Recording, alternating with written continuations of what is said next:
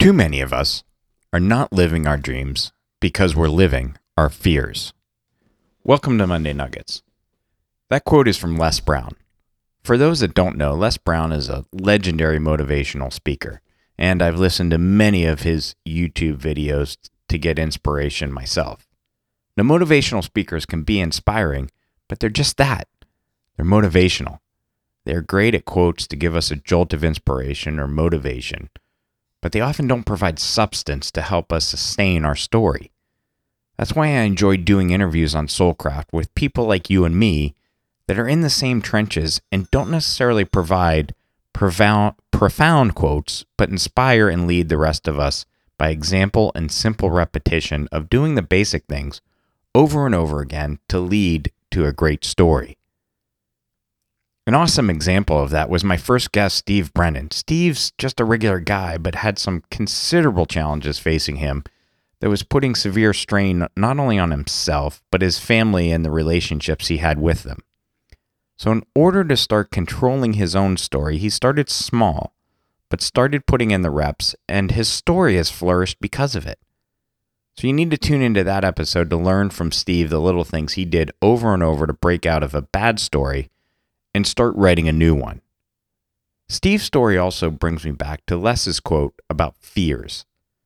And let's not focus on the dreams part so much because I think sometimes dreams are too distant or disconnected from our current reality that we give up before we start.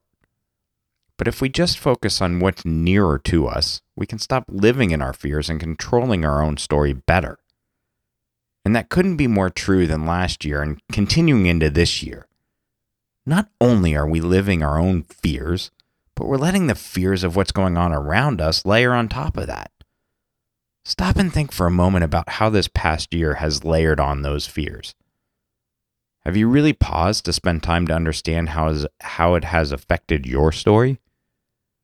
Have we thought about it if those fears are even rational? Or have we just tuned in a bit mindlessly and let them intrude too much on our story and let them define us too much? We can fight back against it by first spending time to sit in it and understand the effects those fears have had on us, and then take a page from Steve Brennan's story and start with a couple of simple steps, but continue to take those steps every day to shed those fears.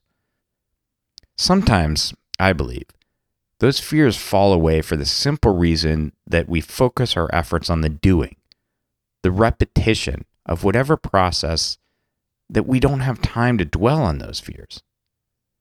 If you watch the news, listen to the media, or go online, and you actively, which is the key word here, watch and or listen, you quickly realize there's an incessant push to keep promoting our fears and add new ones on top of that. And the facts are that overwhelmingly, most of the outcomes that are fear based will never materialize for us.